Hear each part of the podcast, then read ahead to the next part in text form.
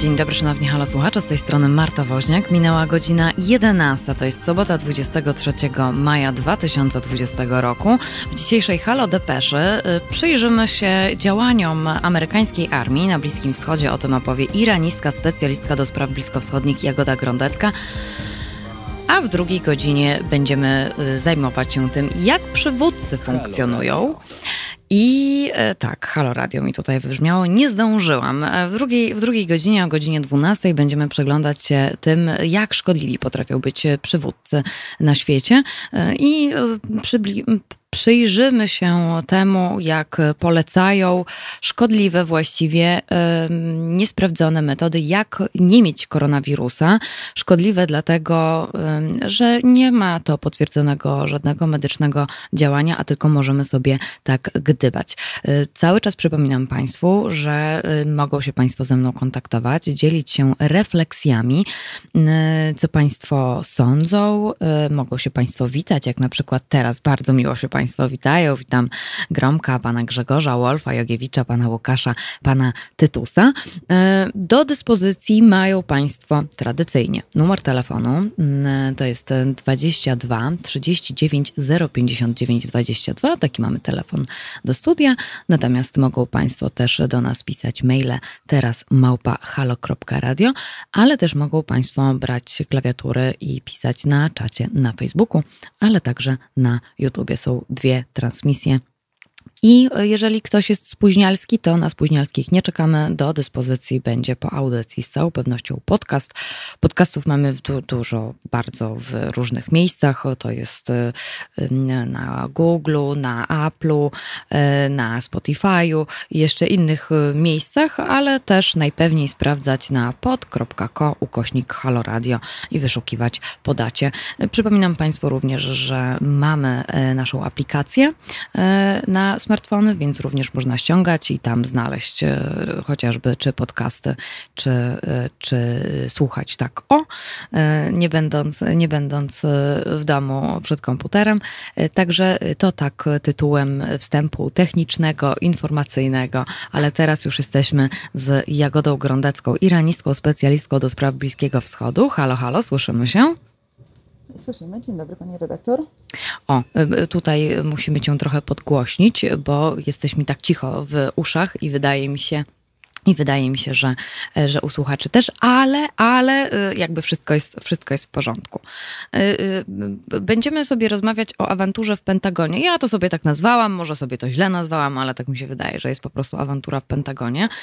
No i jest trochę to wszystko przerażające, ale zanim sobie będziemy mówić, jak bardzo przerażające to jest, czy mogłabyś nam przybliżyć, jak wygląda obecność taka militarna Stanów Zjednoczonych na Bliskim Wschodzie? E, oczywiście. Stany Zjednoczone są e, zaangażowane w taki czy inny sposób, są obecne na Bliskim Wschodzie od e, bardzo wielu lat, co wynika z zasobów, jakie tam mamy, ropy, gazu i ze strategicznego położenia wielu państw, przykład sojuszników Stanów Zjednoczonych, jak właśnie Arabia Saudyjska czy Izrael. Natomiast to zaangażowanie, o którym mówimy teraz, no, zaczęło się, jak wiemy, po 11 września 2001 roku, kiedy prezydent Bush ogłosił tak zwaną wojny z terroryzmem, która tak na dobrą sprawę nie wiadomo, czy jest w świetle prawa międzynarodowego wojną, czy też nią nie jest. E, natomiast na pewno jest najdłuższą z nowożytnych wojen, której e, i koszty i ofiary są już teraz nie do zliczenia. Zaczęło się od A czekaj, czekaj, dlaczego nie wiadomo? Mhm. Dlaczego nie wiadomo w świetle prawa międzynarodowego, czy to jest wojna? No tak, wojna nie wiadomo, czy jest właśnie prawno międzynarodowe znaczenie to nie jest oczywiste, bo takie rozumienie jako pewnej metafory jest często stosowane w odniesieniu do różnych polityk Stanów Zjednoczonych. Mamy wojnę z narkotykami, wojnę z przestępczością, wojną z biedą, no i to ma charakter pewnego chwytu retorycznego. Natomiast konwencja genewska z 1949 roku za wojnę uznaje oficjalny wypowiedziany konflikt zbrojny pomiędzy dwoma lub więcej państwami. I ona dopuszcza, co prawda, możliwość zaistnienia konfliktu pomiędzy państwem a podmiotami niepaństwowymi, jakimi jest na przykład Al-Kaida czy y, w ostatnich latach państwo islamskie, ale tylko i wyłącznie w kontekście wojny domowej lub wewnętrznej, czyli w, ramach jednego państwa. A tutaj mamy do czynienia z konfliktem, który, y, którego działania jakby są na skalę globalną. Nie ma więc adekwatnych ram właśnie do takiego konfliktu z podmiotem niepaństwowym, którego działa, których teatrem działań jest tak naprawdę cały świat. Okej, okay, dobrze, ale to, to przyjrzyjmy się jeszcze cały czas temu, jak właśnie wygląda ta obecność militarna Stanów Zjednoczonych na Bliskim Wschodzie, bo ci przerwałam właśnie a propos tej wojny. E, tak, więc to zaczęło się od e, inwazji na Afganistan, która będzie wkraczać już e, w 20 rok, ale dużo bardziej brzemienna w skutkach, to była w zasadzie taka doskonała katastrofa, to inwazja na Irak, na którą właśnie jakby na którym skupiła się uwaga Stanów Zjednoczonych, kiedy już walczyły w Afganistanie, no co ani jednemu, ani drugiemu nie wyszła na dobre. Stany już się z Iraku wprawdzie wycofały, zostawiając po sobie no, niesamowity chaos. Zresztą wystarczy popatrzeć właśnie, jak sytuacja w Iraku wygląda dzisiaj. Obecnie są też zaangażowane w konflikt Syrii, z którego Donald Trump także próbuje się wycofać, co sygnalizował, sygnalizował taką chęć od początku tak naprawdę swojej prezydentury. Są także pośrednio przez Arabię Saudyjską zaangażowane w konflikt w Jemenie, który jest tak zwaną e, wojną zastępczą, e, wojną proxy pomiędzy właśnie Arabią Saudyjską a e, Iranem. Stany Zjednoczone tę Arabię Saudyjską wspierają, dozbrajają, finansują, więc także są w ten konflikt zaangażowane. Po, po, poza tym oczywiście różne bazy militarne Stanów Zjednoczonych znajdują się także w innych państwach Bliskiego Wschodu, Zatoki Perskiej, y, chociażby w Bahrajnie czy w Zjednoczonych Emiratach Arabskich. E, a powiedz y, teraz, y, no bo tak, z części się pewnie tych baz wojskowych wycofano, a teraz gdzie właściwie znajdują się te amerykańskie jednostki? Y, amerykańskie jednostki znajdują się teraz właśnie między innymi w Iraku, tylko że nie prowadzą już tam działań o charakterze militarnym. Jednak z Iraku także w ostatnich miesiącach się intensywnie wycofują, między innymi w związku z epidemią koronawirusa. O co mhm. już teraz budzi y, uzasadnione podejrzenia o y, bezpieczeństwo w Iraku, w którym coraz silniej odradza się tak zwane państwo islamskie. W 2018 roku Stany wycofały się także z północnej Syrii, co było posunięciem ostro krytykowanym prezydenta Trumpa. Zostały tam jeszcze pojedyncze jednostki ochraniać e, tak zwane obiekty strategiczne, czyli oczywiście pola naftowe i rafinerie. No tak, obiekty strategiczne. E, to teraz, jak zrobiliśmy sobie taki przegląd tego, gdzie są i jak to się wszystko e, układało przez lata, e, to ostatnio doszło do właśnie dziwacznej sytuacji. To znaczy, Pentagon mówi, że jednak jest o wiele więcej ofiar śmiertelnych ich ataków niż wcześniej podawali. No i czy mogłabyś opisać, jak właściwie ta informacja wypłynęła, wypłynęła no i z czego właściwie Pentagon on się tak dokładnie tłumaczy? E, tak, otóż e, to jest dość skomplikowana sprawa. Kochana, Oczywiście mamy w czas. operacjach militarnych, w różnych operacjach militarnych y, oczywiście zawsze giną cywile. To jest niestety pewien nieunikniony aspekt konfliktu. Kwestia tylko pewnej y, przezroczystości, y, raportowania właśnie ilu ginie i w jaki sposób, z czym Stany Zjednoczone od bardzo dawna mają pewien problem, zwłaszcza jeśli chodzi właśnie o śmierć w nalotach y, samolotów bezzałogowych, ale, ale nie tylko. No i tutaj ta liczba ofiar zależy oczywiście od tego, kto je liczy oraz w jaki sposób, jaka jest metodologia tych obliczeń. Y, był na przykład okres, że Stany praktycznie każdego zabitego mężczyzny, który nie był dzieckiem albo starcem na, w Pakistanie czy w Afganistanie, y, zapisywały nie jako ofiarę cywilną, tylko w żargonie militarnym to jest wróg zabity w walce. Mhm. No a czy właśnie e, każdego Afgańczyka czy Pakistańczyka w wieku rozrodczym można nazwać e, wrogiem, który zginął w boju, no to już jest e, do rozsądzenia. Tak więc Pentagon podawał swoje liczby, różne organizacje międzynarodowe podawały swoje liczby, media podawały swoje liczby. Czasami było to przez Pentagon nawet korygowane. Zdarzało się, że dokonywano na przykład nalotu. Media szybko informowały, że zginęli tam głównie albo wręcz tylko cywile. Pentagon cały czas twierdził, że nie. Po tygodniu stwierdzał, że nie, jednak zginęło 10 cywili, a po kolejnych dwóch tygodniach, że w zasadzie to zginęło, ale nie 10, tylko 30. Hmm. A powiedz, y, w jaki sposób w takim razie ginęli? Y, mm, o, może nie, może jeszcze inaczej. Jak w takim razie są, jak się rozmijają te liczby, które kiedyś podawano, a co teraz skorygowano i przyznano się do błędu jednak? Te liczby rozmijają się dość e, znacznie. E, I w samych korektach Pentagonu, jego raportów i właśnie w korektach Pentagonu, a na przykład przekazów Biura Dziennikarstwa Śledczego w Stanach Zjednoczonych, z którego wynika, że te liczby potrafią być nawet no, kilkadziesiąt, kilkaset niemalże razy wyższe. Według Pentagonu na przykład w ubiegłym roku w Afganistanie śmierć właśnie z ręki amerykańskiej armii poniosło 108 Afgańczyków, kiedy raport ONZ mówi o przynajmniej 559 Afgańczykach, którzy zginęli w wyniku operacji militarnych tzw. Tak koalicji międzynarodowej, a Stany Zjednoczone są jedynym państwem, które w Afganistanie prowadzi ofensywne operacje militarne. Czyli podano 108, a później podano 550, tak? Tak, więc te, ten rozstrzał jest naprawdę duży i cały czas jest tu problem właśnie z przejrzystością tych raportów. Nieco sytuacja poprawia się pod tym kątem w czasach prezydenta Obamy, który był już na tyle mocno krytykowany właśnie za rozwijanie programu e, tych nalotów dronów, że wymusiło to na nim odrobinę większą przejrzystość. Natomiast w 2019 roku na przykład Donald Trump e, zawiesił te zasady, które wprowadził Barack Obama, jeśli chodzi właśnie o raportowanie śmierci cywili przy okazji takich nalotów. Do tego, do tego sobie wrócimy trochę, trochę później. E, natomiast teraz e, uklepmy sobie to. Jeżeli mają Państwo jakieś refleksje, jakieś pytania, proszę koniecznie dawać znać. Teraz małpahalo.radio, numer telefonu do studio 22 kierunkowe do Warszawy 39 059 22. No i też do dyspozycji e, czaty z transmisji na Facebooku i na YouTubie. My do Państwa z Jagodą wrócimy już za moment i powiemy sobie o nowych technologiach wprowadzonych do armii, e, to znaczy Jagoda powie, e, a później też wyjaśnimy sobie, e, jak to właśnie wyglądało w administracji Baracka Obamy. Ale to już za moment, natomiast teraz w Państwa uszach Fateless. Halo Radio. Gadamy i trochę gramy.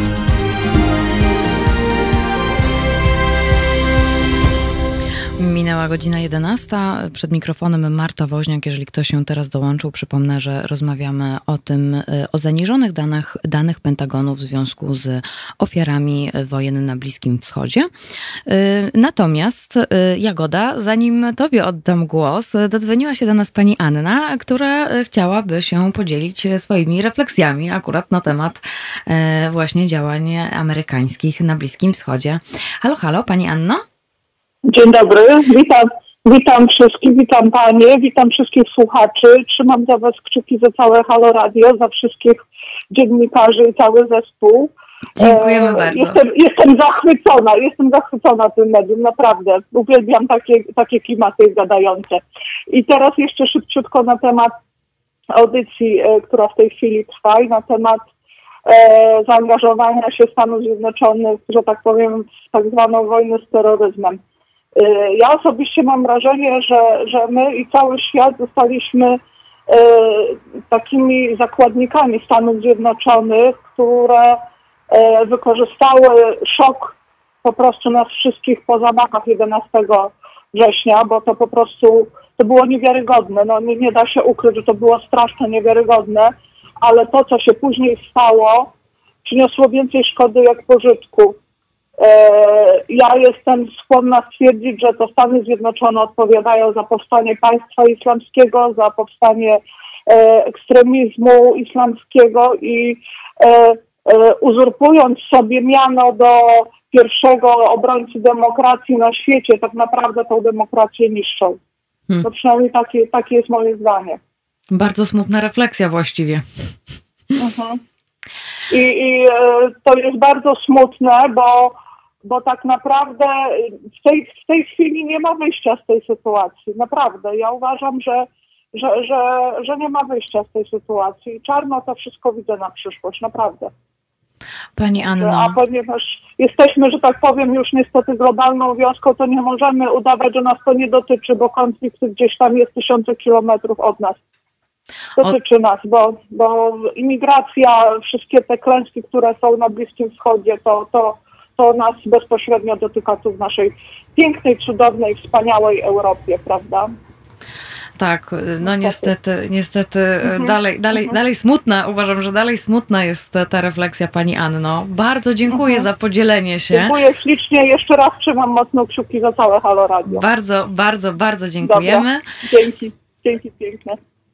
Pani Anna się do nas dodzwoniła i ja Państwa również zachęcam do telefonów, bo właśnie od tego jesteśmy, żebyśmy, bo razem tworzymy Halo Radio. Jest to medium obywatelskie, jest to od obywateli dla obywateli, to wielokrotnie powtarzałam, ale też y, y, bardzo Państwa proszę z tego miejsca o wspieranie Halo Radia, bo znikniemy, bo znikniemy i nie chcemy zniknąć i chyba Państwo też nie chcą, żebyśmy zniknęli.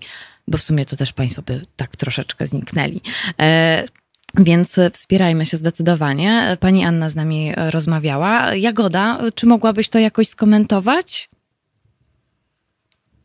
Y, Tak, ja myślę, że tutaj jestem w stanie się na pewno zgodzić o tyle, że po 11 września został, doszło do szeregu całego błędów strategicznych i politycznych, z czego bodaj właśnie najpoważniejsze to było nadużywanie tej siły militarnej. I tutaj cała ta między, raczkująca wtedy międzynarodowa koalicja wojny z terroryzmem dała narzucić sobie tą perspektywę i ocenę sytuacji Stanów Zjednoczonych, y, które jako rozwiązanie widziały właśnie użycie siły militarnej. Ta atmosfera w USA była wtedy bardzo prowojenna i nie zwracano wtedy uwagi na głosy ekspertów od regionu, na głosy badaczy islamu, y, którzy ostrzegali, że tej wojny z terroryzmem, z islamskim ekstremizmem nie da się prowadzić jedynie właśnie y, przy użyciu siły zbrojnej. Hmm. I skutki widzimy właśnie dzisiaj. A myślisz tak, obserwując to od lat właściwie, czy to się kiedyś, nie wiem, skończy? Ktoś kiedyś pójdzie po rozum do głowy, że. No nie wiem. Myślę, że na pewno nasze złe interwencje doprowadziły do bardzo wielu problemów, z którymi teraz będziemy mierzyć się jeszcze przez wiele, wiele lat i końca tak naprawdę nie widać. Jednym z nich jest właśnie powstanie państwa islamskiego, które było praktycznie bezpośrednim skutkiem e, inwazji Stanów Zjednoczonych w Iraku, która była po prostu doskonałą katastrofą na gruncie prawnym, na gruncie moralnym, na gruncie humanitarnym, na gruncie implikacji dla społeczności międzynarodowej i dla sytuacji wewnętrznej w kraju. Hmm. Powiedziałaś przed chwilą nasze interwencje, jakby też y, nasze, co masz na myśli mówiąc, nasze zachodu? Jeżeli no tak, możemy tak to rozróżniać no, szeroko okropnie. rozumiany Zachód, państwa sojusznicze Stanów Zjednoczonych, y, do których należała oczywiście w Iraku innymi Polska, która zresztą y, bardzo entuzjastycznie podchodziła wtedy do y, pomysłu tej y, interwencji. Y, Ale też y, organizacje takie jak Amnesty International alarmują, że państwa takie jak y, Holandia, Niemcy czy Wielka Brytania udzielają Stanom Zjednoczonym pomocy właśnie także y, w prowadzeniu nalotów, udzielając im na przykład, dostarczając im metadanych, udostępniając im dane swoich służb wywiadowczych, umożliwiając prowadzenie operacji na swoim terytorium, zapewniają y, infrastrukturę. No Więc właśnie. to wsparcie e, państw europejskich w tych atakach dronów y, też, też jest i to jest prawdopodobnie tylko szczyt góry lodowej, bo to wszystko jest otoczone nim bardzo dużej tajemniczości. Oczywiście wszystko w imię tak zwanego bezpieczeństwa narodowego. Hmm, bardzo lubimy tak zwane misje pokojowe, prawda? Y, No to słuchaj, no to skoro powiedziałaś już tak właśnie infrastruktura, drony i tak dalej, to powiedz mi, nawiązując do ataków, które się dzieją, w jaki, mm, w jaki sposób takie ataki są przeprowadzane? Właśnie stosuje się nowe technologie. Co to są nowe technologie używane właśnie w armii? Możemy sobie tam coś pomyśleć. Ja się oczywiście na tym nie znam, ale no, oddaję tutaj tobie głos. Y, No, cały świat, wszystkie dziedziny naszego życia y, mają tendencję do automatyzowania się coraz większego i armia nie jest tutaj wyjątkiem, a wręcz przeciwnie, no, wojsko zawsze ma dostęp do, jako pierwsze do wielu rozwiązań technologicznych, które potem dopiero docierają do nas, do y, cywili. Y, I tutaj w armii właśnie też widać taką bardzo wyraźną tendencję do y, automatyzacji. Zwłaszcza od czasu, po, w ogóle w świecie już postzimnowojennym widać y, coraz większą tendencję do tego, żeby prowadzić wojnę bez jak najmniejszych strat po swojej stronie. Amerykanie mają taką traumę, kiedy po bitwie w Mogadiszu y, cały świat w 93 y, cały świat obiegły zdjęcia tych nagich, wleczonych po ulicach ciałach amerykańskich żołnierzy przez somalijskich bojówkarzy. I tutaj na takim właśnie nadrzędnym imperatywem stało się unikanie strat własnych, przez, głównie przez prowadzenie ataków z powietrza, ograniczenie się do nich, a takie ataki z powietrza zawsze pociągają za sobą większe straty wśród ludności cywilnej na ziemi. Hmm.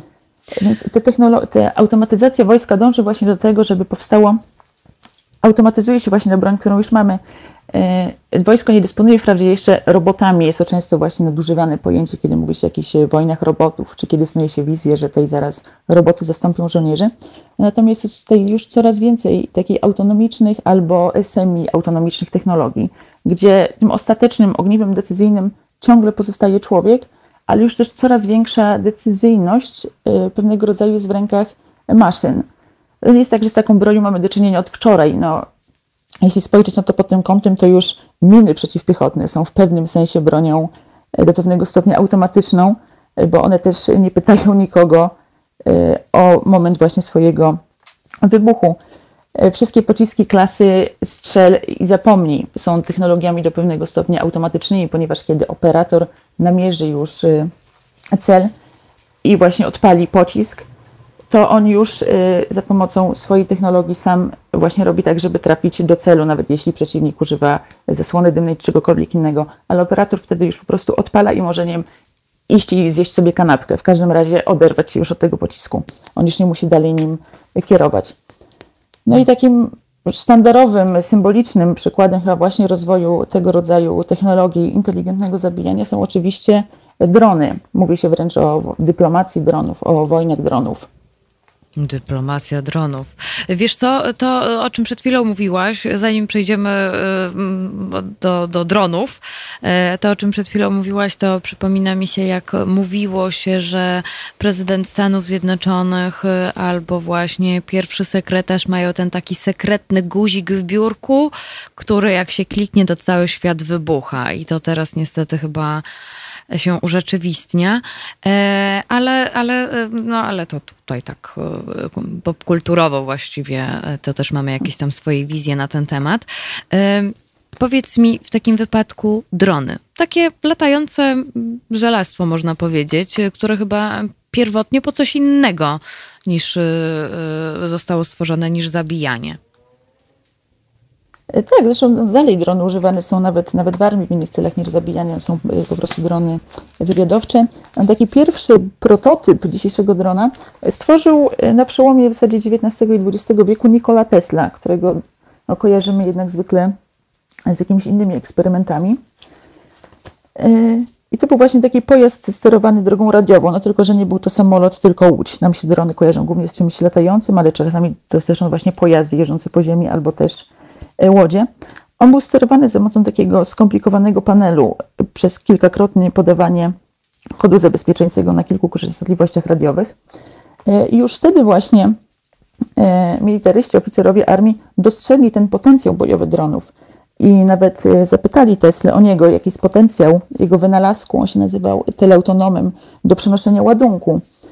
Na co Tesla y, zaprotestował, powiedział, że to nie jest jakaś bezprzewodowa torpeda, tylko to pierwsza generacja robotów, takich mechanicznych ludzi, jak to nazwał, którzy będą wyko właśnie wykonywać kiedyś y, pracę, żeby ludzie nie musieli już y, tego robić. Oczywiście Tesla też rozumiał ten potencjał bojowy swojego wynalazku, ale co ciekawe, jego zdaniem, właśnie z uwagi na tą oczywistą i nieskończoną destrukcyjność dronów, one przyniosą światu e, stały pokój, pokój między narodami, bo będą mieć taką moc odstraszającą, na jaką dzisiaj ma chyba już tylko e, broń jądrowa. Hmm. Czyli drony zostały stworzone w celach pokojowych, tak? Że przy, przyniosą pokój na świecie.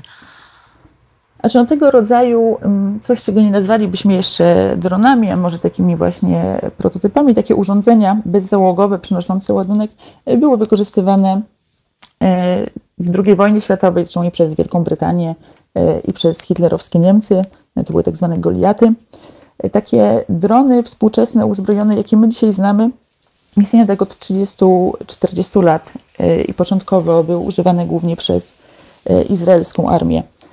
Dopiero w 2000 roku CIA rozpoczęło właśnie program dozbrajania tych dronów, które wcześniej były używane na przykład właśnie w celach wywiadowczych. Hmm. to powiedz mi, to wygląda tak, że jest dron, jest ktoś, bo ja trochę nie bardzo wiem, jak, jak funkcjonują drony.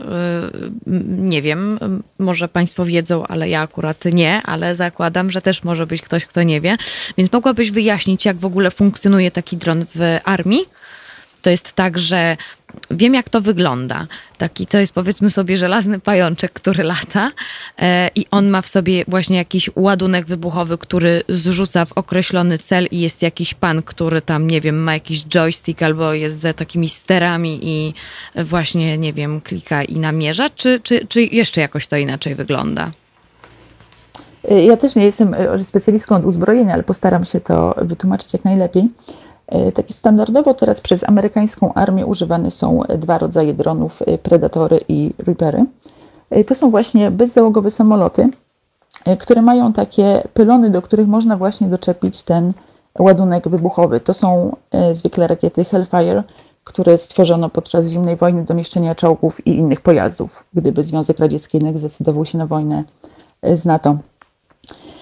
No więc mamy taki e, samolot dozbrojony właśnie w takie rakiety Hellfire albo takie laserowo naprowadzane bardzo precyzyjne bomby typu e, I one gdzieś krążą sobie nad e, jemeńską pustynią. I mamy takiego operatora drona, który siedzi w tym samym czasie w bazie gdzieś w Nevadzie, w ciemnym zwykle pokoju, ponieważ podobno właśnie to wyłączone światło pozwala lepiej mm, wczuć się w tą sytuację. Są też niektórzy mówią nawet o efekcie PlayStation, bo też i cała ta, mm, cały ten panel do operowania dronem przypomina dość właśnie ten interfejs w grach komputerowych. No i mamy operatora drona, mamy także dowódcę, który podejmuje ostateczną decyzję o tym, kiedy już operator namierzy jakiś cel, czy ten pocisk na ten cel zrzucić, czy też nie. Tu zresztą jest kolejny bardzo duży formalno-prawny problem, którego prawo międzynarodowe, które kształtowało się na przełomie XIX i XX wieku, więc z oczywistych powodów nie rozwiązuje, nie nadąża za tym. Kto za taki nieudany atak jest odpowiedzialny? Czy odpowiedzialny jest ten operator, który nacisnął przycisk, to on bezpośrednio zrzucił ten pocisk, czy może właśnie dowódca, który kazał mu to zrobić mimo jakichś jego e, wcześniejszych obiekcji? Hmm. Tej krytycy e, właśnie dronów e, i tych e, i operacji przeprowadzanych właśnie za pomocą dronów mówią o tym, że łatwiej jest zdecydować o czyjej śmierci, kiedy robi się to z odległości 10 tysięcy kilometrów, kiedy nie widzi się tego człowieka nie gdzieś tam pod sobą, jak operator, na przykład myśli, jak pilot myśliwca, tylko kiedy ten człowiek jest tylko jakąś taką plamą podczerwieni pulsującą na ekranie. Ale badania wykazują, że operatorzy dronów również mają symptomy, y, silne symptomy stresu półrazowego, nawet y, wyższe, większy jest ten odsetek właśnie PTSD wśród operatorów dronów niż wśród innych żołnierzy amerykańskiego lotnictwa. Więc nie jest tak, że te operacje są zupełnie bez wpływu na ich psychikę, że robi się to zupełnie lekką ręką, że się tak wyrażę. Hmm. Ale to ciekawe o tym, że właśnie musi być zaciemnione, że to jest tyle tysięcy kilometrów dalej i. Ach. E, no cóż, może prawo międzynarodowe akurat kiedyś się rozwiąże te kwestie, bo akurat to jest dość ważne. Tutaj jeden z naszych słuchaczy, Mark Wyspa, Operator decyduje o otwarciu ognia, co tak, ale kto na przykład e, odpowiedzialność, jak wygląda, to tego jeszcze nie wiemy. No i również Mac Wyspa poleca nam film z Ethanem Hawkiem, Good Kill. E, także e, z tą myślą Państwa zostawiam. Za chwilę Ania Dąbrowska. Natomiast, natomiast cały czas Państwu przypominam, że mogą się Państwo z nami kontaktować, dzwonić pod numer telefonu 22 39 059 22 do dyspozycji klawiatury klawiatury, e, klawiatury, czaty, e, ale z Państwa klawiaturami e, transmisji na Facebooku i na YouTubie. No i teraz małpahalo.radio. Zostawiamy Państwa z Anią Dąbrowską, natomiast zaraz już zajmiemy się sprawą, którą od grudnia żyje amerykańska armia.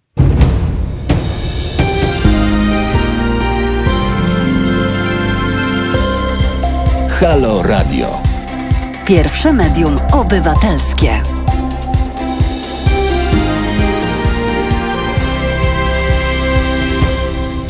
Wracamy do Państwa. Przypominam, na zegarach 11.36 rozmawiamy o dronach, o nowych technologiach w armii, rozmawiamy o tym, y, jak w Pentagonie wybuchła afera.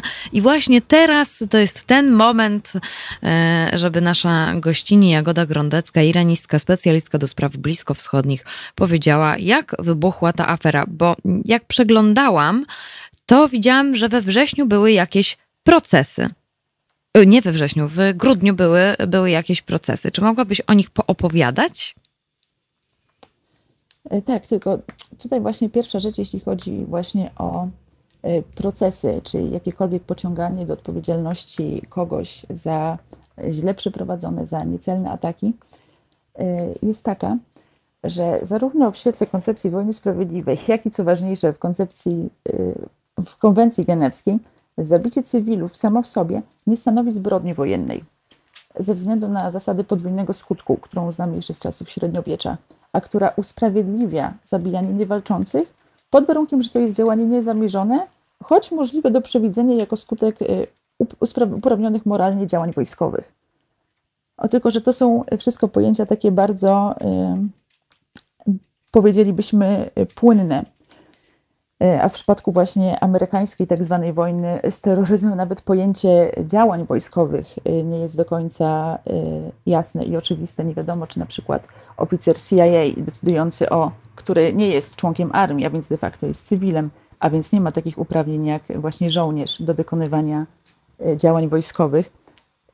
Więc de facto decydując na przykład o nalocie dronu na nie wiem, jakieś terytorium w Pakistanie, ma na gruncie prawa międzynarodowego no, taki sam status jak taki terrorysta Al-Kaidy, hmm. który decyduje o wysadzeniu się w Madrycie. Ojej. E, no, to, no to opowiedz, bo właśnie, bo tak, jak przeglądałam, to do tego cały czas wrócę.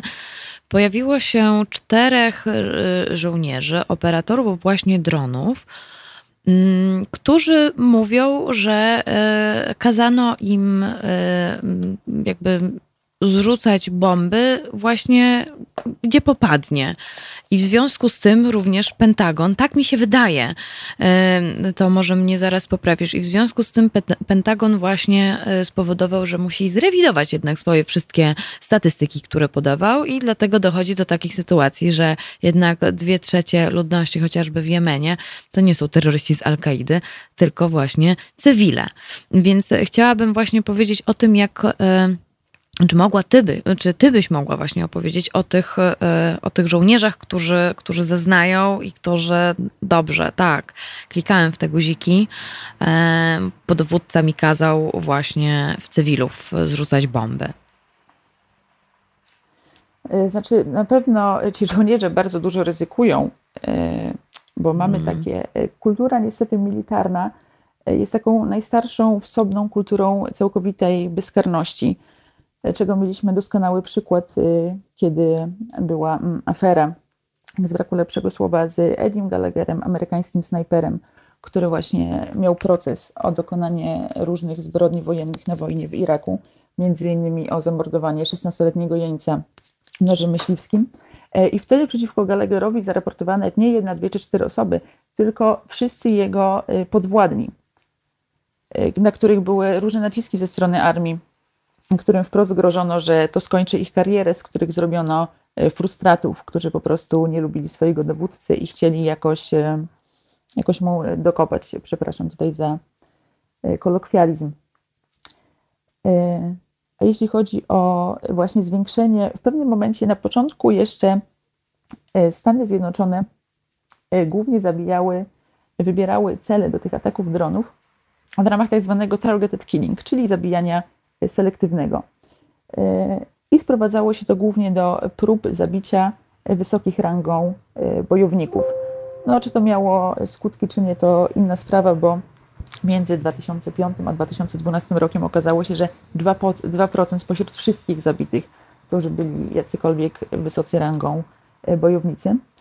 Więc potem to nieco rozszerzono do tak zwanego signature killing, które pozwalało już, co się nazywa polsku zabijanie w tłumie, gdzie celami nie było już konkretne jakieś znane z nazwiska osoby, tylko ataki przeprowadzane na podstawie indykatorów, które określały jakieś na przykład wzory zachowań, które mogły świadczyć o przynależności do organizacji terrorystycznych. I do takich indykatorów prawdopodobnie można było, bo, to, bo oczywiście one są tajne, można było zaliczyć takie zachowanie jak wielokrotne przekraczanie granicy, no co na granicy afgańsko-pakistańskiej, gdzie po obu stronach rozciąga się tak zwany Pasztunistan. I Pasztuni de facto tej granicy nie uznają, nie jest niczym nadzwyczajnym. E, jak gromadzenie się, albo chociażby wykonywanie ćwiczeń fizycznych na terenie, który jest uznawany za enklawę talibów, a na przykład właśnie nie wiem, cały północno-wschodni Pakistan jest, północno-zachodni, przepraszam, jest za taki uznawany. E, krążył nawet taki dowcip, że wystarczy, że oficer CIA zobaczy trzech mężczyzn naraz robiących pajacyki i już uznaje to za obóz treningowy, na który można zrzucić ładunek. Hmm. I w Pakistanie właśnie i w Afganistanie, bo głównie tam e, dokonywano tego rodzaju operacji. E, no, wiedzieliśmy, dowódcy mieli wiedzieć praktycznie od e, początku o operacjach, w których ginęli właśnie głównie albo tylko i wyłącznie cywile przez dokonywanie, przez właśnie dokonywanie operacji na podstawie takich kryteriów. Na przykład y, w styczniu 2006 roku odpalono cztery takie rakiety Hellfire, a jak przypominam, no to one były pierwotnie zaprojektowane jako y, broń przeciwpancerna, czyli to są naprawdę potężne ładunki, do trzech różnych domów y, w Demadola w Pakistanie, ponieważ sądzono, że w jednym z tych domów ukrywa się Ayman az-Zawahiri, który był ówczesnym numerem dwa Al-Kaidy. A okazało się, że Zawahiriego w żadnym z tych budynków nie było. Za to atak spowodował 22 ofiary cywilne, w tym pięcioro kobiet, pięcioro dzieci. I tego rodzaju wydarzenia mają bardzo negatywne implikacje, no nie tylko, które są oczywiste dla tych społeczności, które atakujemy, ale także dla nas samych. Wtedy w Karachi zebrało się chyba z 10 tysięcy demonstrantów, e, życząc śmierci tym amerykańskim agresorom. Właśnie poprzez takie operacje ludność w tych krajach przestaje postrzegać nas jako jakichś wybawicieli, tylko właśnie zaczyna jako e, agresorów. Mhm. A powiedz, a czy na przykład właśnie w krajach Bliskiego Wschodu, w krajach Bliskiego Wschodu funkcjonuje na przykład e, taka, mm, nazwałabym to propagandą właśnie antyamerykańską? Jest to w jakiś sposób e, mm, nie wiem, bardziej, mocniej podsycane, czy nie stosuje się takich technik? To oczywiście zależy od państwa. No w Iranie propaganda amerykańska jest, ma długą i silną tradycję. E, natomiast e, są dowody na to, że takie nastroje antyamerykańskie są właśnie bardzo podsycane z powodu stosowania przez Stany takich metod walki, które są, zwłaszcza w tych społeczeństwach, uznawane za bardzo niehonorowe. Na przykład? E, no właśnie jak takie naloty dronów. Mhm. I tutaj mieliśmy, w których giną kobiety, giną dzieci, co stwarza zagrożenie też właśnie dla nas, bo Faisal Shazad, pakistański imigrant, chciał podłożyć bombę na Times Square w Nowym Jorku. Został na szczęście złapany i został właśnie zapytany, jak czułby się, gdyby wskutek tego jego zamachu zginęły zupełnie niewinne osoby. Na co stwierdził, że jego prób przeprowadzenia tego zamachu zmotywowały właśnie takie ataki dronów, które mają miejsce w Pakistanie i że drony nie widzą kobiet, nie widzą dzieci, nie widzą nikogo, zabijają wszystkich bo to jest wojna, a na wojnie giną ludzie. Mhm. W Jemenie takie właśnie antyamerykańskie nastroje bardzo nasiliły się wskutek tych y, ataków z powietrza. Szacuje się też, że y, bardzo wiele dzieci w Jemenie ma taką, zresztą nie tylko dzieci, ma taką y, wręcz traumę, ponieważ im właśnie czyste niebo, bezchmurny odgłos tego rodzaju maszyn kojarzy się właśnie z taką nagłą śmiercią są badania wykazujące, że ludność żyjąca właśnie na takich terenach, jak chociażby afgańsko-pakistańskie pogranicze, gdzie często takich operacji się dokonuje, e, cierpi na permanentne PTSD z tego powodu. Hmm. E, tutaj nawiążę jeszcze e, trochę do, do, tych, do tej czwórki żołnierzy, operatorów właśnie dronów. Oni napisali otwarty list do prezydenta Baracka Obamy że e, właśnie z, pro, z prośbą, żeby, e, żeby jednak e, właściwie wycofać drony i użycie z armii, ponieważ no, tutaj są o wiele większej ilości giną właśnie ginie ludność cywilna. No i stanęli właśnie przed sądem i tutaj są takie, takie ich jeden, jeden z tych jeden z tych żołnierzy, byłych żołnierzy, to e, Brandon Bryant, który on akurat, on akurat był operatorem e, drona Predator e, między 2007 a 2011 roku.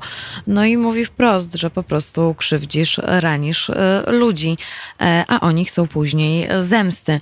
Więc również, również na tym procesie padło takie sformułowanie, to nie jest gra, to nie jest gra komputerowa, tak?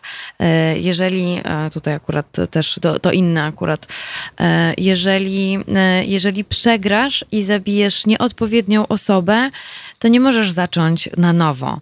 Więc yy, to jest dość, e, dość smutne i dość przerażające, ale akurat e, zaczęło, zaczęły się takie zeznania właśnie chociażby tej czwórki, która jednak jest narażona, tak jak wcześniej powiedziałaś. No i jak sobie tak pomyślałam, tak przejrzałam sobie e, właśnie o Baracku Obamie, to sobie tak myślę, no bo Barack Obama dla mnie i tak uległam tej propagandowej, cukierkowej wizji, że to taki miły facet, taki fajny, że Trump to jest taki Mhm. A, a Barack Obama, no to to był taki całkiem niezły prezydent, dobrze się prezentował i w ogóle taki miły, uśmiechnięty zawsze, a tutaj się okazuje, że wcale nie jest taki miły, bo e, mimo tutaj akurat jeden z portali wielokrotnie nagradzany za swoją pracę, taki niepokorny portal informacyjny mogłabym powiedzieć, e, The Intercept, użył nawet sformułowania, że e, Barack Obama miał w swojej administracji program zabijania. Oni to mówią wprost, że tak należy właśnie e, na Bliskim Wschodzie określać te określać te, e, te, te jego działania. Czy mogłabyś coś nam powiedzieć właśnie o Baracku Obamie? Y, tak, Barack Obama to jest bardzo ciekawy, bo on y, z jednej strony podczas swojej kampanii krytykował prezydenta Busha za nie dość stanowcze y, zwalczanie właśnie tego islamskiego terroryzmu. Z drugiej strony deklarował, że jak tylko obejmie urząd, zajmie się e, takim bezprawiem, jak na przykład właśnie Ameryka tajne amerykańskie więzienia, jak Guantanamo, Abu Ghraib e, albo nasze Kiejkuty. Natomiast z trzeciej właśnie strony Barack Obama znacznie podwyższył liczbę właśnie przeprowadzania tych nalotów dronów, których George Bush w porównaniu do niego dokonywał dość sporadycznie natomiast e, w czasach Obamy one zaczęły być przeprowadzane na skalę, e, powiedzielibyśmy wręcz masową. A jak teraz? Zdarzało się nawet, że w tych atakach zresztą ginęli amerykańscy cywile, co, dokona, co wywołało dość uzasadnione oburzenie w Stanach Zjednoczonych, ponieważ, tak jak mówiliśmy, te wszystkie operacje były bardzo mocno utajniane, ale kiedy właśnie zdarzyło się, że na przykład Jemeńczyk amerykańskiego pochodzenia, amerykański obywatel zginął w Jemenie, prasa zaczęła jakby słusznie twierdzić, że Amerykanie przecież mają prawo powiedzieć, jak, mają prawo wiedzieć, jak przeprowadzane są, na jakiej podstawie operacje, w których giną Amerykanie na terytorium jakichś państw trzecich. Tutaj słuchacze przypominają, pan Grzegorz i Mako, że przecież Obama dostał pokojową nagrodę Nobla i to się tak, tutaj bardzo kłóci. A co ty o tym sądzisz? Sąd, ja mam trochę z tym taki problem, że ponieważ właśnie, tak jak mówiłyśmy, drony stały się takim, e, chociaż takich nalotów można dokonywać nie tylko oczywiście za pomocą dronów, to one stały się właśnie takim e, symbolem. E, to śmierć niewinnych ludzi oczywiście zawsze jest złą rzeczą, ale to jest skutek prawie każdej akcji militarnej, niezależnie od tego, czy ona jest przeprowadzana za pomocą drona, czy pojazdu załogowego, czy z powietrza, czy z lądu, czy z wody. I wręcz drony i tego rodzaju technologie y, miały w armii pomóc zmniejszyć właśnie te straty w cywilach. Redukując czynnik ludzki na wojnach, mieliśmy sprawić, że one staną się bardziej humanitarne. Więc mhm.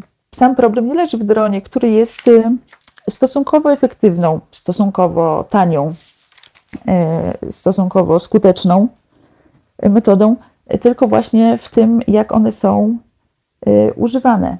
Stąd myślę, że jest to trochę właśnie niesprawiedliwa, hmm, zrozumiała, a czy niesprawiedliwa e, ocena. Rozumiem oczywiście frustrację tych e, operatorów dronów, którzy, którzy właśnie przez decyzję swoich dowódców zostali zmuszani do zrzucania tych ładunków na, na obiekty cywilne, czego mieli jakąś tam większą czy mniejszą świadomość. Natomiast no, problem na pewno nie leży w samym jakby programie dronów, zwłaszcza, że od tego nie ma już odwrotu, a armia będzie się automatyzować będzie na pewno szła y, w tą stronę. Jest ta tendencja jednak Zachodu do wykorzystywania właśnie y, przewagi technologicznej nad przeciwnikiem i tym samym ograniczania strat własnych po swojej stronie, y, która jest zupełnie zrozumiała. Y, słuchaj, Jagoda, y, mam taką propozycję, że teraz byśmy sobie odsłuchały Frediego Merkurego. Y, już się zbliża powoli godzina 12, ale czy, ponieważ akurat w drugiej godzinie będę mówiła w ogóle o przywódcach i o ich, akurat trochę zmienimy temat na pandemię, ale czy na przykład mogłabyś z nami jeszcze troszeczkę zostać, bo tutaj mam też pytanie od jednego z naszych słuchaczy, a też chciałabym jeszcze dopytać o obecną administrację i jak to wygląda wygląda, e, czy również program zabijania funkcjonuje e, w administracji Donalda Trumpa, więc czy mogłabyś, czy mogłabyś jeszcze z nami chwilę zostać akurat po godzinie 12? Oczywiście, z przyjemnością. To się bardzo cieszę w takim wypadku. Proszę Państwa, my słuchamy Frediego Merkurego i proszę z nami zostać.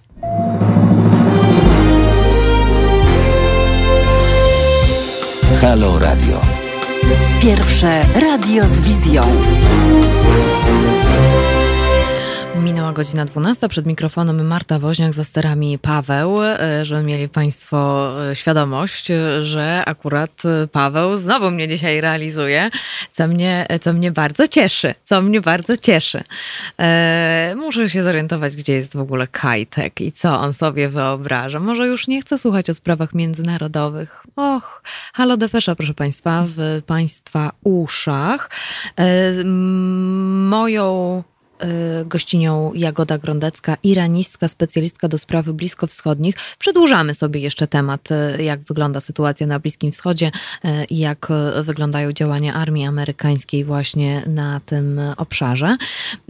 I tak, wcześniej rozmawiałyśmy o, wcześniej mówiłaś nam o administracji Baracka Obamy, o programie zabijania, który, który tutaj tak komentują operatorzy dronów, ale chciałabym się zorientować, jak wygląda sytuacja w takim wypadku, e, no bo tak, możemy e, tutaj się e, łapać za głowę, jak to jest możliwe, że z takimi pomysłami, wykorzystaniem na dużą, szeroką skalę dronów Barack Obama dostaje pokojowego Nobla, ale jak wygląda sytuacja, czy coś się zmieniło, jeżeli chodzi na przykład o Donalda Trumpa? Czy on jakoś inaczej podchodzi do tych spraw, do tych spraw bliskowschodnich? E, zmieniło się na gorsze. E, na pewno tutaj w kwestii właśnie, o której rozmawiamy, czyli e, rzeczonych właśnie nalotów, ponieważ Barack Obama przez swoje dwie, przez 8 lat swojego urzędowania przeprowadził, zlecił, nie przeprowadził oczywiście osobiście, takich ataków nieco ponad 1800. Natomiast w przypadku Donalda Trumpa, który urządowił, przypomnijmy, w roku 2016, już teraz mamy ponad 2300 E, i liczba ofiar cywilnych e, w tych nalotach Donalda Trumpa także poszybowała. Tutaj przypomina mi się, jak e, rozmawiałyśmy na początku stycznia, to chyba było 4 stycznia, jeżeli dobrze pamiętam, e, a propos, e, no wtedy, no wtedy świat trochę zamarł. Tutaj chciałabym nawiązać do tego, że rozmawiałyśmy wtedy, jak dron krążył nad lotniskiem w Bagdadzie, a jego celem był generał, i teraz mam nadzieję dobrze wypowiem, generał Kasim Sulejmanim, tak? Kasi Sulejmani, dokładnie. Tak, więc, e, więc wtedy trochę świat zamarł. Co się od tamtego, no prawie minęło pół roku, coś się od tamtego momentu zmieniło w tej kwestii? Jakoś, nie wiem, czy Stany Zjednoczone się z tego tłumaczyły, czy nie? Nie, Stany Zjednoczone się z tego nie tłumaczyły. Ta operacja, podobnie jak wiele innych, jak na przykład właśnie amerykańskie operacje w Jemenie, ma właśnie bardzo niejasny status na gruncie prawa międzynarodowego. Można było czytać i o morderstwie i zabójstwie generała Sulejmaniego, jak i po prostu o zgładzeniu. Ale tutaj właśnie akurat y, ta śmierć generała y, Sulejmaniego, nie chciałabym tutaj, nie mam kompetencji, żeby rozstrzygać, y, pod jaką właśnie kategorię można ją podciągnąć, ale ona paradoksalnie była pewnym pokazem tego, jak użycie dronów, użycie tego rodzaju technologii może oszczędzać właśnie cywili, może redukować te ofiary cywilne. Y, ponieważ dron, no, co jest najsłabszym ogniwem armii? To jest y, człowiek, który ma ograniczone możliwości, y, określone emocje, który się męczy. Natomiast taki naładowany predator czy Reaper, on może nawet 18 godzin krążyć, czekać, aż na przykład właśnie cywile znikną z, z tego pola walki, aż zwróci ten ładunek. I tak tutaj właśnie ten dron krążył nad lotniskiem w Bagdadzie i czekał, aż generał Sulejmani razem ze swoją świtą wysiądą z samolotu i wsiądą do y, samochodu, który właśnie czekał na tej płycie bagdackiego lotniska. Hmm. E, e, tutaj akurat e, szokująca dla mnie najbardziej jest skala, no bo jednak 2016-2024 lata, 2000, ile powiedziałaś? 2300 ataków, tak? Tak, ponad 2300.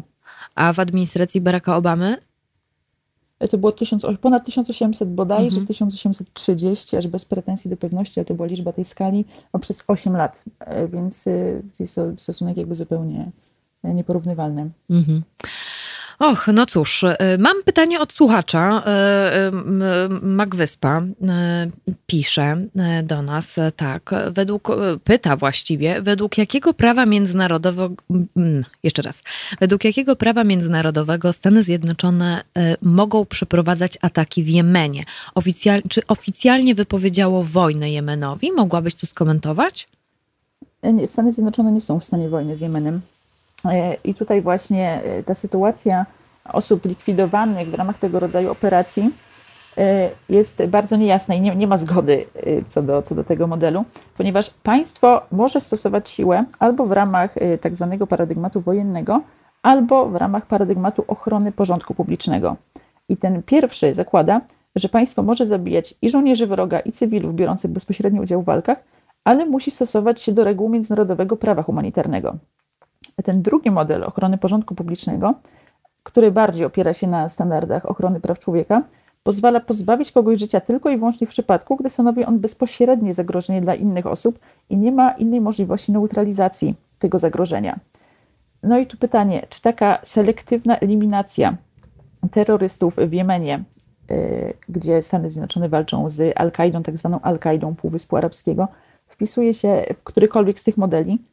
W moim odczuciu nie, bo tutaj nie występuje ani reżim wojny, ani sytuacja bezpośredniego zagrożenia dla e, innych osób, ponieważ ci terroryści e, siedzący w Jemenie no, nie zagrażają bezpośrednio obywatelom amerykańskim na e, amerykańskiej ziemi. No ale ten właśnie niejasny status konfliktu skutkuje bardzo licznymi kontrowersjami.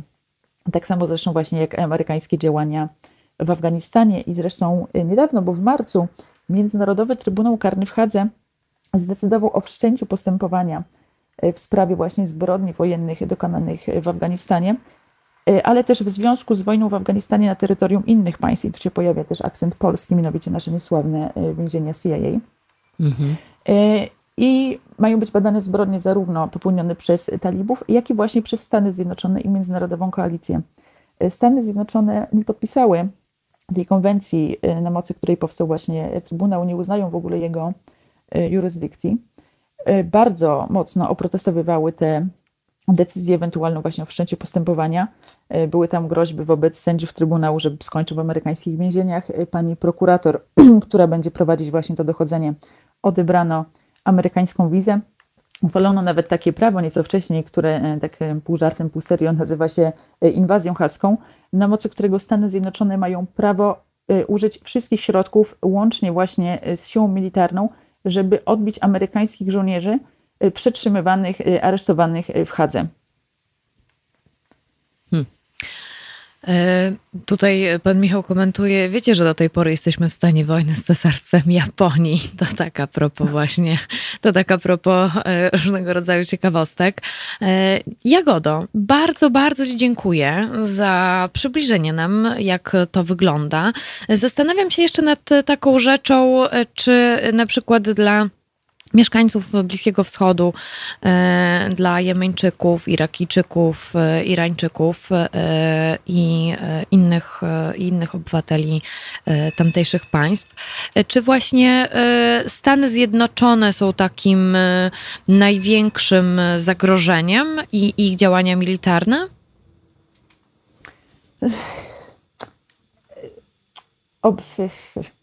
No nie chciałabym powiedzieć, że Stany Zjednoczone są największym zagrożeniem. Y, wojny, które toczą się obecnie na Bliskim Wschodzie, y, są y, tak skomplikowane, bierze w nich udział tak wiele stron, które mają tak sprzeczne interesy, że bardzo trudno tutaj wyróżnić jakiś jeden podmiot, który byłby zasadniczo groźniejszy od innych. Też pamiętajmy, to jest, to ma zasadnicze właśnie znaczenie że bardzo zmieniła się natura współczesnych wojen, że często jeszcze kiedy my myślimy o wojnach, to myślimy takimi kadrami, nie wiem, z filmów typu Szeregowiec Ryan e, albo, albo Dunkierka, wyobrażamy sobie jakąś e, linię frontu e, i dwa oddziały panów w zielonych mundurach, tylko z różnymi flagami, które są walczą. Tymczasem wojny zupełnie już tak nie wyglądają. Hmm. Co powoduje, że stały się no, niestety dużo bardziej śmiercionośne właśnie dla cywili, ponieważ teraz polem bitwy jest jest praktycznie cały obszar, na którym toczy się ten konflikt, co bardzo często zresztą wykorzystują terroryści, ukrywając się w dzielnicach zamieszkanych przez cywili, e, robiąc z nich e, żywe tarcze. Hmm. No cóż, e, tym smutnym akcentem bardzo, bardzo, bardzo Ci dziękuję za podzielenie ja się informacjami. Moją i Państwa gościnią Jagoda Grondecka, iranistka, ekspertka do spraw bliskowschodnich. Jeszcze raz bardzo dziękuję. Natomiast ja, teraz natomiast e, ja teraz e, Państwa zostawiam z Barem White'em. E, a jeżeli są Państwo ciekawi tej naszej rozmowy styczniowej, to to jest chyba 4 stycznia 2020 roku. Jeżeli Państwo w podcastach są, mogą Państwo wyszukać właśnie po dacie 2020 0104, więc tutaj więc tutaj akurat będę odsyłać. No i, yy, no i co? I my słyszymy się już za moment, bo będziemy rozmawiać o yy, szkodliwych teoriach lansowanych w dobie koronawirusa przez przywódców różnych państw. Więc proszę z nami zostać. Przypomnę, że jestem z Państwem do godziny 12.45.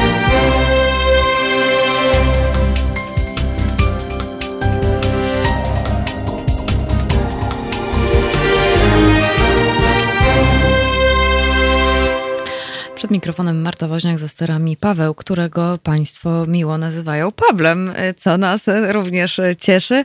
Tylko absolutnie proszę nie mówić Pawełek, bo dowiedziałam się, że tutaj nie lubi. Nie lubi. Pablo jest super. Pablo jest, Pablo jest jak najbardziej. Bardzo się cieszę, że Państwo tak byli mocno zaangażowani właśnie w rozmowę z naszą gościnią Jagodą Grondecką. Cieszę się również z telefonu pani Anny. Telefon telefony zawsze mnie cieszą, więc cały czas przypominam Państwu, że telefon jest do Państwa dyspozycji 22 39 059 22. Proszę dać koniecznie znać, że Państwo są po tej drugiej stronie.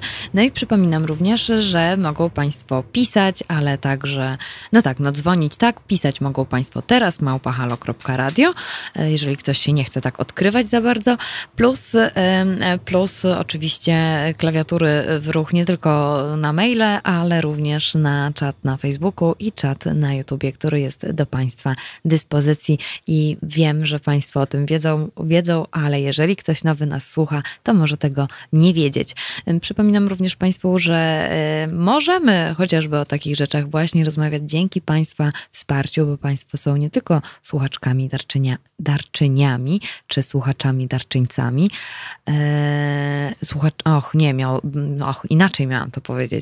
Nie są Państwo tylko słuchaczkami i słuchaczami, ale również darczyniami i darczyńcami. O, tak powinnam to powiedzieć. E, więc bardzo dziękujemy za każdą wpłatę na wspieranie e, medium obywatelskiego, jakim bez wątpienia jest Halo Radio. Dzięki temu jesteśmy niezależni i niepodatni na e, wpływy z, z zewnątrz.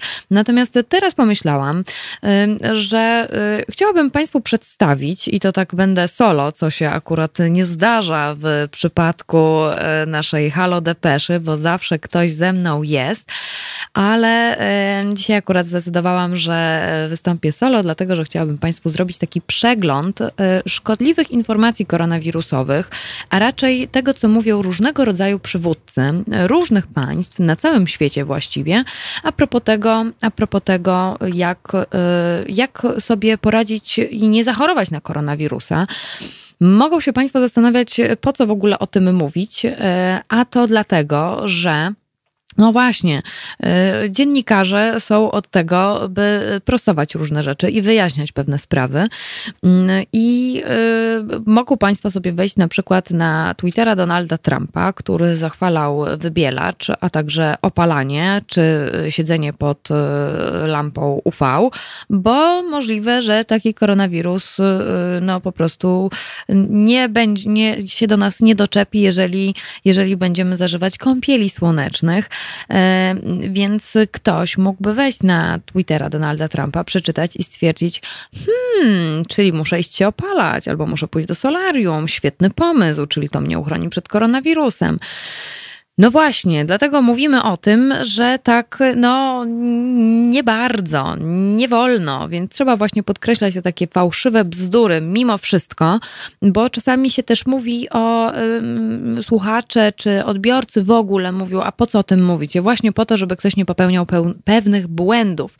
No i proszę Państwa, czasami jest tak, że e, w dobie, pande w dobie pandemii zamiast izolacji, mycia rąk, e, dbania o higienę, czy noszenia maseczek ochronnych, e, zdrowego odżywiania, budowania swojej odporności od środka, niektórzy wolą pójść na skróty. No i tutaj nawiązując do bliskowschodniego akurat tematu, w Iranie, w Iranie odnotowuje się kolejne zgony niespowodowane działaniem koronawirusa, a rozprzestrzenianiem się właśnie fałszywych informacji, jakby alkohol alkohol jest skutecznym remedium przeciw zachorowaniu na COVID-19.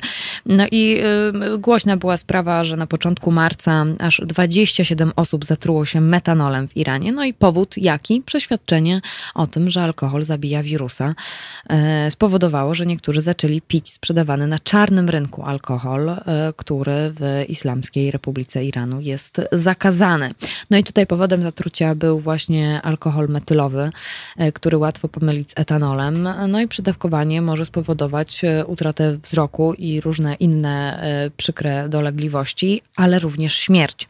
Więc na początku, e, na początku marca zmarło 27 osób, natomiast pod koniec kwietnia liczba, liczba osób, które zmarły z powodu zatrucia alkoholem właśnie w obawie przed zakażeniem się koronawirusem zmarło 728 osób. No i y, dla porównania, w tym samym czasie w zeszłym roku odnotowano jedynie 66 przypadków y, zgonów z powodu zatrucia alkoholem. Więc to jest, y, to jest jeden właśnie z takich, z takich, z takich informacji, która nie jest, y, którą należy po prostu dementować, ale nie tylko w Iranie pojawił się y, pomysł, żeby w jakiś sposób walczyć z, y, walczyć z, z COVID-19. No i tutaj mamy również, mamy również sytuację, oczywiście z Donaldem Trumpem, już wcześniej mówiłam o, już wcześniej mówiłam o wybielaczu. E, ale w przypadku akurat Donalda Trumpa wyglądało to tak, że e, no, choć prezydent Stanów Zjednoczonych początkowo lekceważył pandemię, później trochę zaczął zamykać granice, wdrożył program pomocy dla pracowników, ale na jednej z konferencji prasowych uznał, e, wysnuł, taką, wysnuł takie dość niebezpieczne wnioski dotyczące leczenia koronawirusa i powołał się na eksperta i zasugerował Amerykanom, by się czyścili od środka. Czym się można czyścić od środka? No, według Donald Trump wypowiedział powiedział słowa, że wybielaczem, więc. Yy, Więc to, co mówił mu ekspert, brzmiało dla niego bardzo, bardzo interesująco i oczywiście lekarze biją na alarm, że absolutnie wybielacz nie, nie wchodzi w grę. Nie ma w ogóle żadnych y, zastrzyków y, z wybielacza. Nie ma w ogóle takiej możliwości, żeby no, no, no nie są, nie są, nie, nie, nie jest to, nie jest to metoda, tak? Oprócz tego, e, na tamtej konferencji prasowej Donald Trump odniósł się do metody świetlnej. E, świetlnej, powołując się również na swojego lekarza z e, Białego Domu. E, to pan e, Brian stwierdził, że koronawirus e, zdaje się umierać szybciej w świetle słonecznym i gorących, wilgotnych warunkach. No i to pozwoliło również wysnuć Donaldowi Trumpowi teorię, że światło może również w jakiś sposób być skuteczne, gdy wirus jest już w ciele. No i oczywiście wszyscy lekarze skomentowali to, żeby absolutnie, absolutnie nie słuchać Donalda Trumpa. Oczywiście media to również podawały dalej. No, ale y, pozostańmy, pozostańmy akurat y, y, po tej drugiej stronie Oceanu Atlantyckiego i zejdźmy trochę niżej, czyli do Wenezueli, bo akurat w Wenezueli co prawda nie polecano alkoholu, nie polecano wybielacza, nie, nie polecano kąpieli słonecznych, ale polecano taką szamańską miksturę przygotowaną przez rzekomo zaufanego lekarza samego dyktatora Nicolasa Maduro, E, bo on wychwalał na swoim Twitterze lekarza, który, mm, którego właściwie samo środowisko medyczne e, odrzuciło e, z jego różnego rodzaju teoriami i stwierdzono, że to, co głosi, jest po prostu szkodliwe, szkodliwe to, co ma, to, że ma Doktor przed nazwiskiem o niczym absolutnie nie świadczy, e, bo akurat tutaj e, e, Sirio Quintera, tak dokładnie się nazywał, on miał polecać Maduro, wenezuelskiemu prezydentowi, miksturę z trawy cytrynowej, z imbiru, z czarnego bzu, tam był jeszcze czarny pieprz, cytryna i miód. No i tutaj pan lekarz, dr Sirio Quintera, on twierdził, że picie takiej mikstury ma uchronić przed zakażeniem koronawirusem. E, no i Maduro przekazał również na Twitterze. No i znowu, no, no i znowu to samo, trzeba wszystko weryfikować. E, tutaj, e, tutaj akurat portal, no, no Twitter zdecydował, że to jest szerzenie, tutaj Twitter zainterweniował i stwierdził, że taki post musi zostać usunięty, więc usunięto wpis Maduro właśnie ze względu na rozprzestrzenianie się dezinformacji. Pan Michał pyta, wybielacz? Tak, wybielacz. Wybielacz. E, takie miał pomysły Donald Trump, ale teraz mi się, teraz jeszcze mi nie przyszło do głowy. Ostatnio pisałam o tym, że Donald Trump e, polecał, i to również na konferencji prasowej, e, leki na malarię, przeciwmalaryczne i że również białodomowy, lekarz z Białego Domu również mu polecił. Tutaj podobno podano, że sprawdzano wszystkie za i przeciw, czy to może zaszkodzić prezydentowi, czy nie może zaszkodzić prezydentowi. No i nie, tak po prostu leków na malarię się nie bierze jeżeli chcielibyśmy e, się uchronić jednak przed tym koronawirusem. Co Państwo myślą? Może słyszeli Państwo jakieś inne e, dziwactwa? Proszę dać koniecznie, proszę dać koniecznie znać i e, ja Państwa, ja Państwa zostawię na chwilę namysłu. I tak, zostawię Państwa na chwilę namysłu i przejdziemy sobie do Afryki, bo akurat z Afryką są dwa państwa. E, jedno państwo wymyśliło lek, jest to herbatka, i inne państwa afrykańskie stwierdziły, że one chcą mieć tę herbatkę, więc właściwie biją się o dostawę. A inne państwo z kolei wyszło z zupełnie innego, z zupełnie innego założenia, kuriozalnego, e, ale to o tym już za moment, a teraz w Państwa uszach Foo Fighters.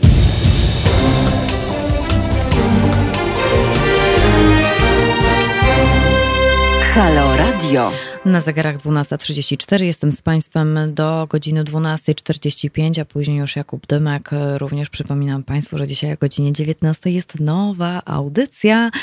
Mam nadzieję, że Państwo się cieszą, bo my również zawsze to był taki czas, e, kiedy Renata Gluza e, niestety już nie mogła prowadzić haloradiowych audycji, że zawsze w tym czasie sobotnim, takim wieczornym przed audycją Wojtka Krzyżeniaka i Marka Grabie była powtórka jakiejś audycji z tygodnia, ale już takiej powtórki nie będzie. Także serdecznie Państwa zapraszam dzisiaj na godzinę 19, żeby bądźcie Państwo czujni, bądźcie Państwo czujni. Mamy, mamy zdecydowanie, zdecydowanie niespodziankę.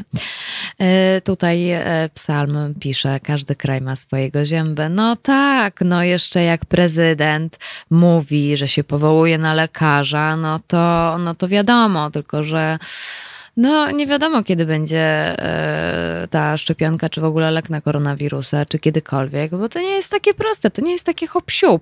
Oczywiście każdy ma jakieś takie przemyślenie, że a może by spróbować, ale może to mieć naprawdę fatalne, fatalne dla nas skutki, bo też sami nie wiemy, jak na pewnego rodzaju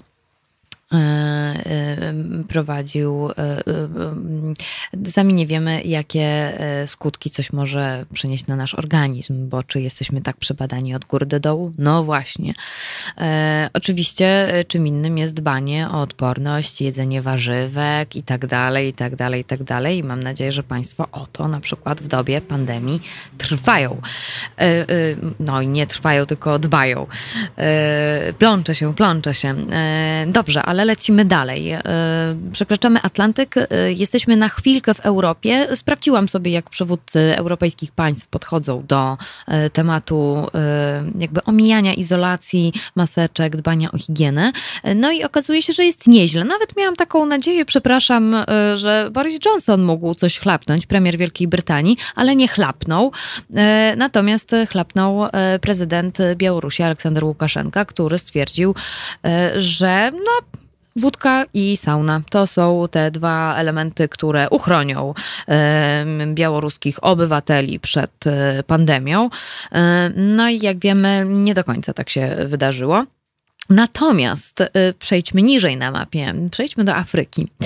Pojawiło się, y, pojawiło się y, w Tanzanii, w Tanzanii, to jest akurat informacja sprzed tygodnia, prezydent Tanzanii John Magufuli podczas weekend mówił o o tym, jak wygląda sytuacja z koronawirusem. No i on e, jest wiernym katolikiem i podczas jednego z nabożeństw e, w Tanzanii, w którym wystąpił w mieście Chato, powiedział, że, e, że tutaj akurat jest dobrą metodą na koronawirusa no, żarliwa modlitwa, tak? Powiedział również, że jego syn zaraził się, zakaził się wirusem, koronawirusem SARS-CoV-2, ale wyzdrowiał po leczeniu. A jak to leczenie wyglądało? To leczenie wyglądało tak, że po pierwsze modlił się żarliwie. Został, e, miał samoizolację, to jest akurat ten element e, słuszny. E, był samoizolowany, ale też brał mieszankę cytryny i imbiru oraz inhalacje parowe. No i powiedział również prezydent, że w związku z tym, prezydent Tanzanii, że w związku z tym, że teraz jego syn ma się naprawdę znakomicie i nawet robi pompki.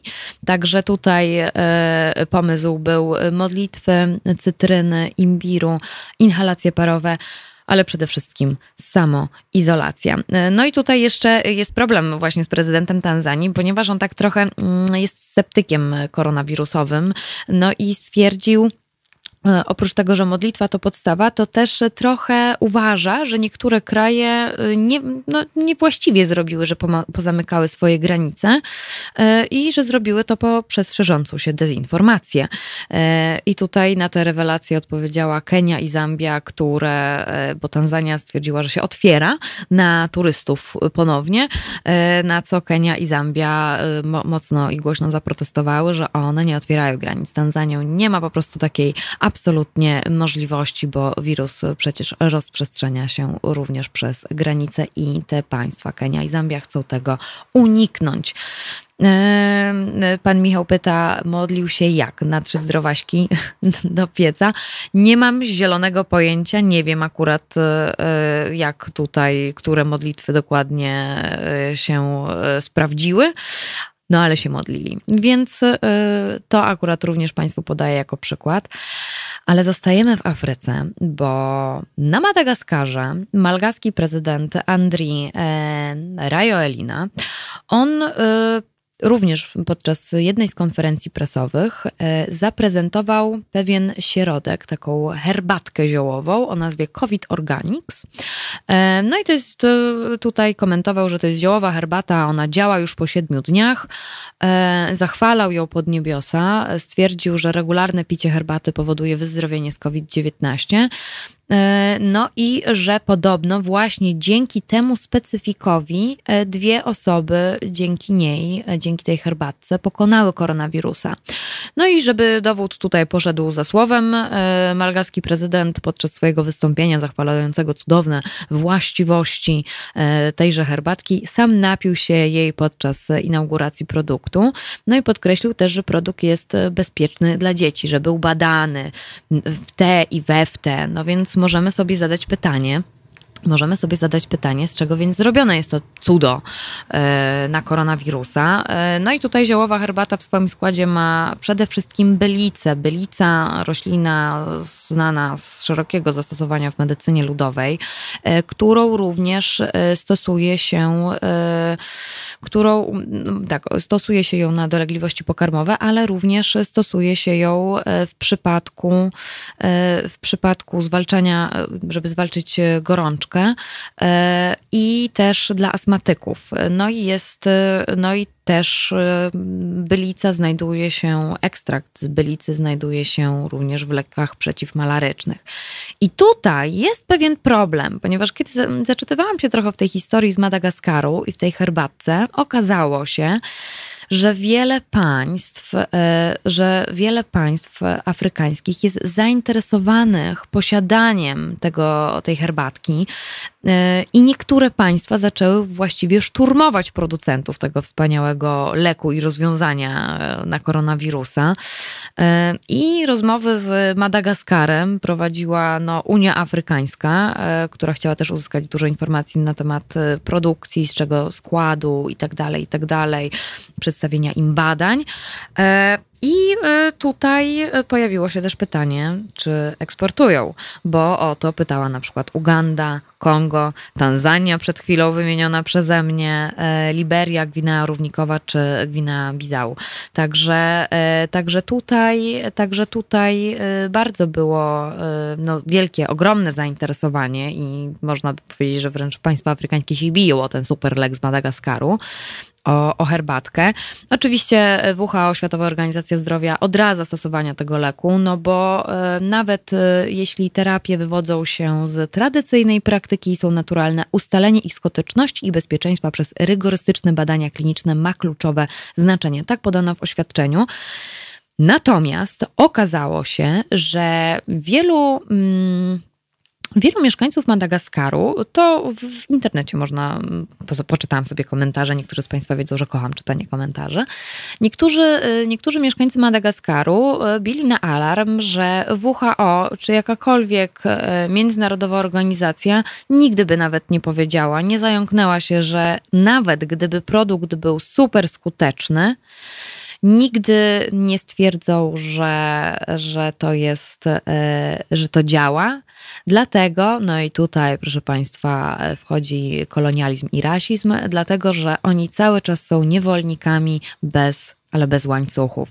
E, I w sumie jest to taka dość smutna refleksja, i nawet pomyślałam o tym, czy nie zrobić właśnie e, o tym, jak postrzegana jest Afryka przez e, no, ten szeroko pojęty Zachód i czy faktycznie tak jest, że na przykład e, jakiś Afrykańczyk nie mógłby wynaleźć właśnie leku, a Światowa Organizacja Zdrowia by e, z zasady e, powiedziała, że na pewno nie. Więc to jest myślę całkiem ciekawy temat, temat do dyskusji. To jest, to jest jedna rzecz. Natomiast już na sam koniec przenieśmy się jeszcze troszeczkę, troszeczkę dalej w Azję, bo okazuje się, że w e, polityce akurat jedna z radnych e, w Indiach stwierdziła, że krowi mocz może uleczyć chorych, e, a dem z palących się krowich odchodów oczyszcza powietrze. Także takie są różnego rodzaju pomysły naturalne i mniej naturalne jak rzeczony wybielacz czy lampy UV to e, takie są różnego rodzaju pomysły na to, jak uchronić się przed koronawirusem COVID-19. Ja Państwu przypominam, że jeżeli mają Państwo taką możliwość, proszę zostać w domu. Jeżeli muszą Państwo gdzieś wyjść, to proszę bardzo dbać o swoją przestrzeń, o zachowanie tego dwumetr tej dwumetrowej odległości od innych. Maseczka jest konieczna, jeżeli jesteśmy w tłumie. No i y, tutaj też y, mycie rąk. Mam nadzieję, że nie zapomnieli Państwo o myciu rąk bo mm, możemy już na przykład jeszcze nie, jeszcze nikt nie powiedział, że tam mniej sobie wymyjemy niż 30 sekund i będzie dobrze. W każdym razie chciałabym, żeby Państwo o siebie dbali i, e, i byli bezpieczni, także Państwa rodziny.